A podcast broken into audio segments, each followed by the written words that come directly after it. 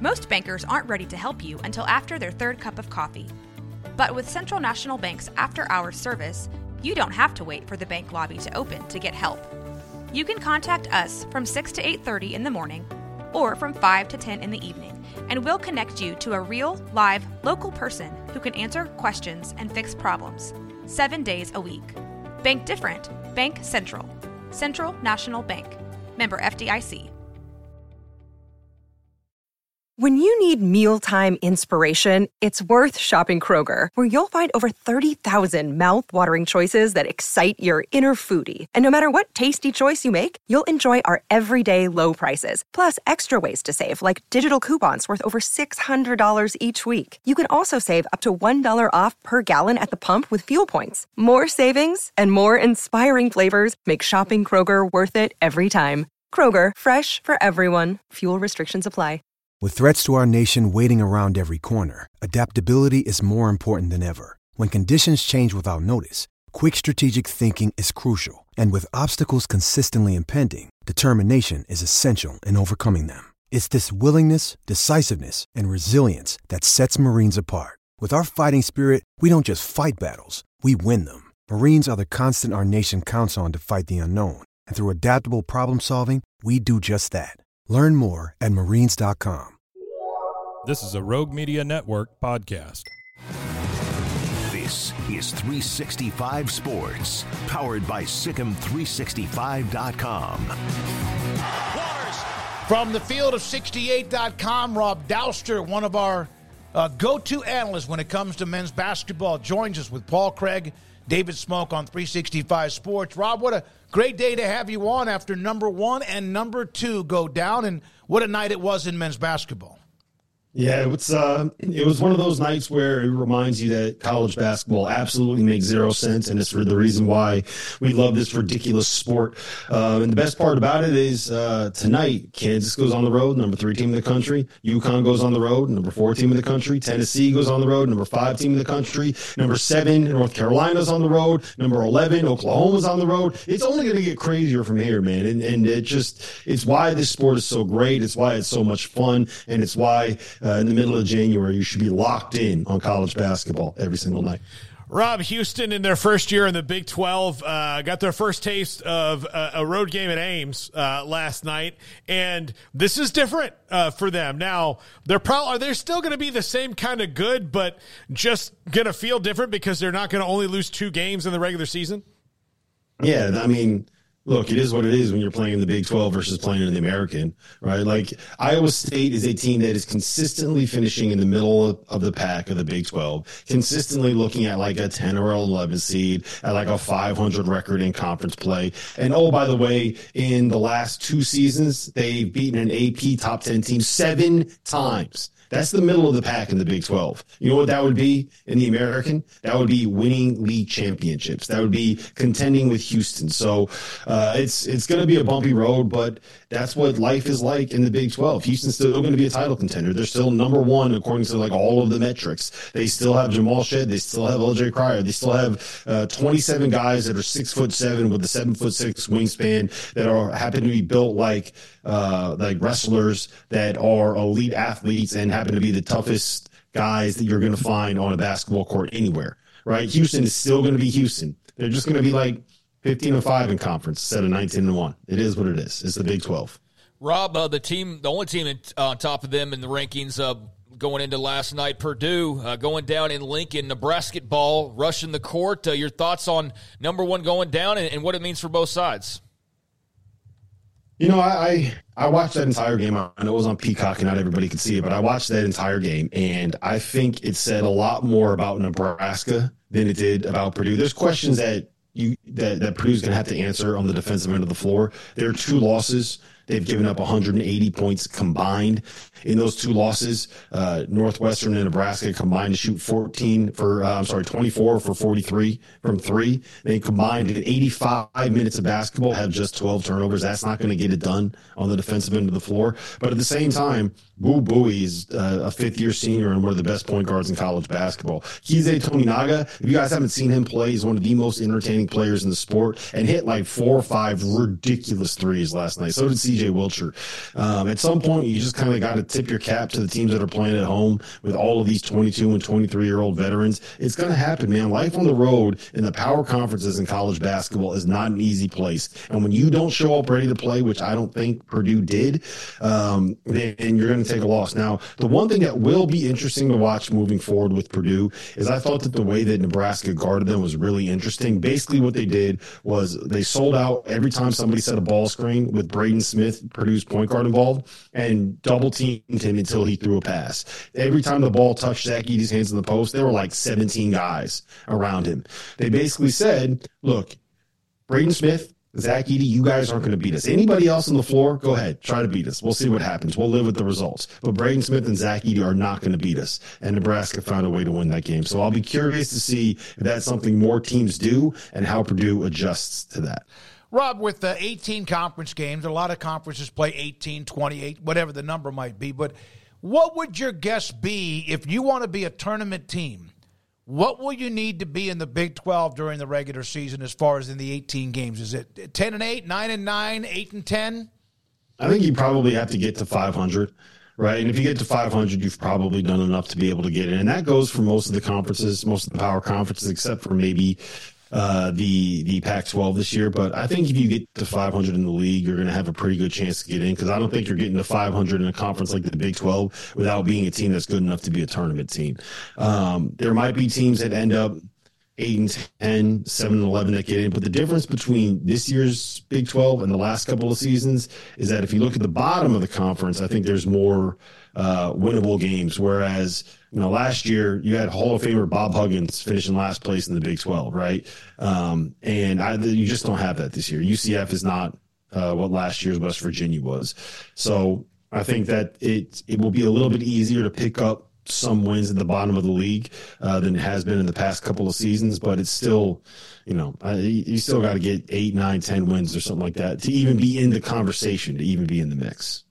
You mentioned Kansas earlier. They go on the road tonight. Uh, that was a team, uh, you know, that, that you know, getting Hunter Dickinson that that kind of you know, really no one thought was going to lose much this year. They've had a couple of, of, hiccups along the way, but they're still really, really good. They got a really lucky against TCU the other day on the road and got a, a, a great call. Is this a team in Kansas that can get back into the Final Four, or do you see them maybe because they don't really score a whole lot, um, lagging when it comes to the postseason?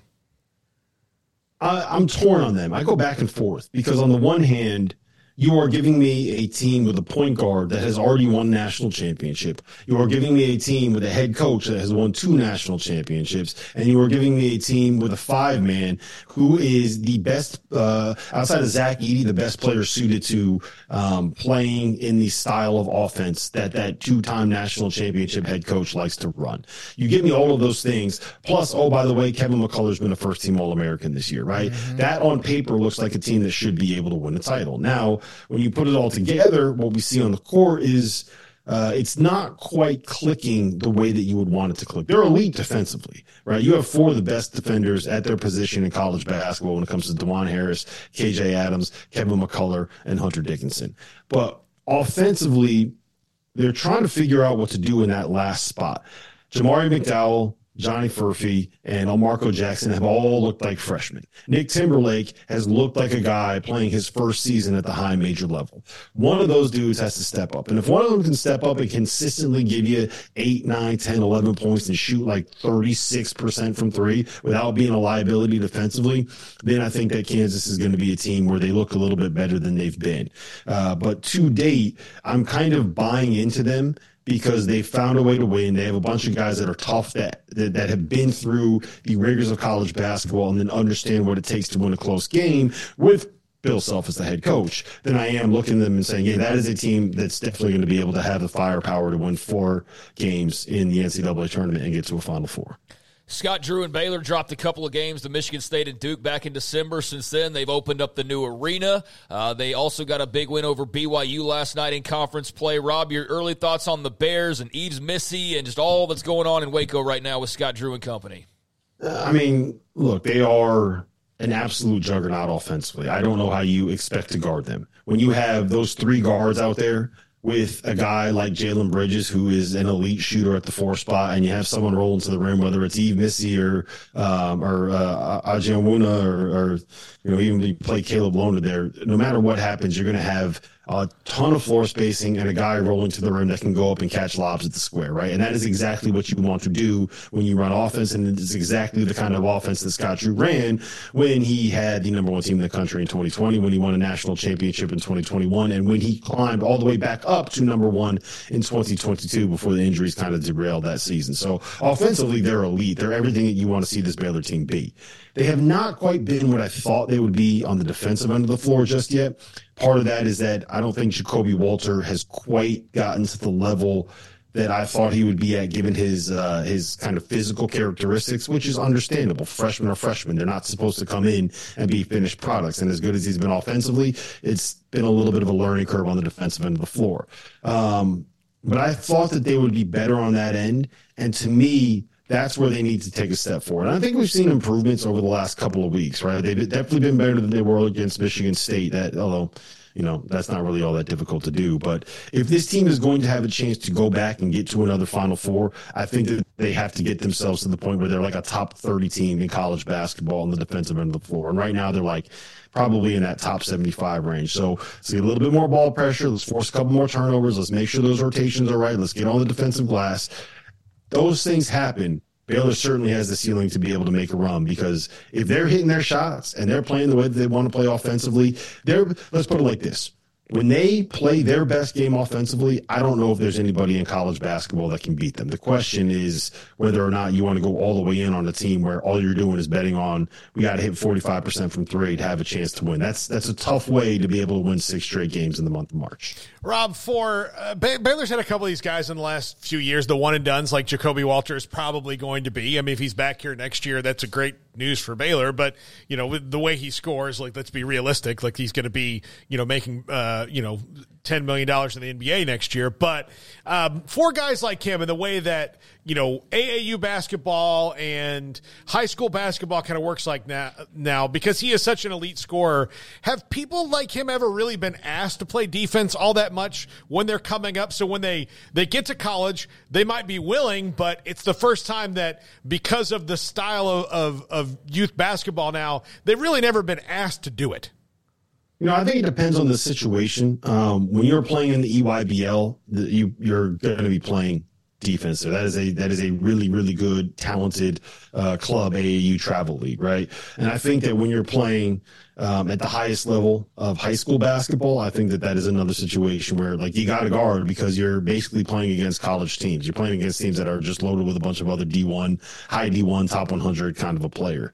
Um, I think the biggest thing is just kind of figuring out rotations, one, because it's a little bit different when you get to college. You're going to be asked to be able to do a little bit more. And then the other part of it is just like the, the toughness angle, right? Like the thing about freshmen now, which I think is what makes what Ja'Kobe's doing it so impressive, is that they're not going up against other normal college aged kids, right? In the past, you know, the, the one and dones were going up against other teams that were built with one and dones with 18, 19, and 20 year olds on it. Now, all of these high major teams have like 23 and 24 year old kids that are seniors, that are fifth year seniors, that are grad transfers, that are sixth year guys using their COVID year. And while they might be uh, I'm doing air quotes, like low major talents or mid major talents, that gap between 19 and 24 is just so big when it comes to basketball, when it comes to sports, and when it comes to any athletics, really, um, that I think that it levels the playing field. So um, I, I just,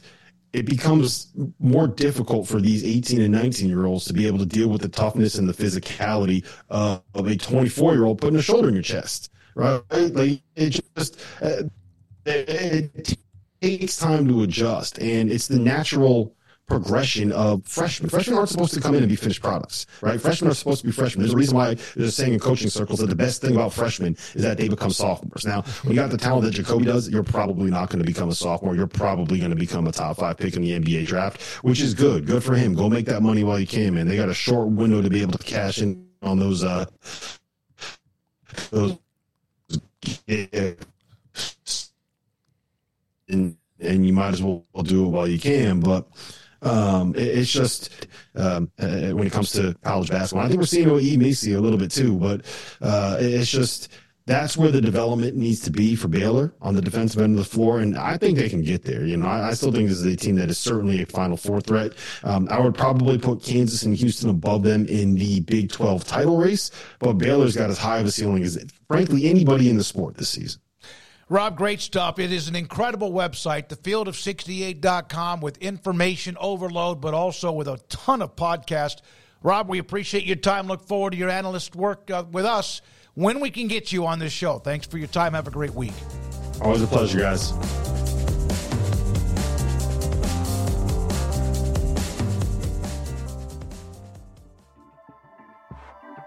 This has been a Rogue Media Network production.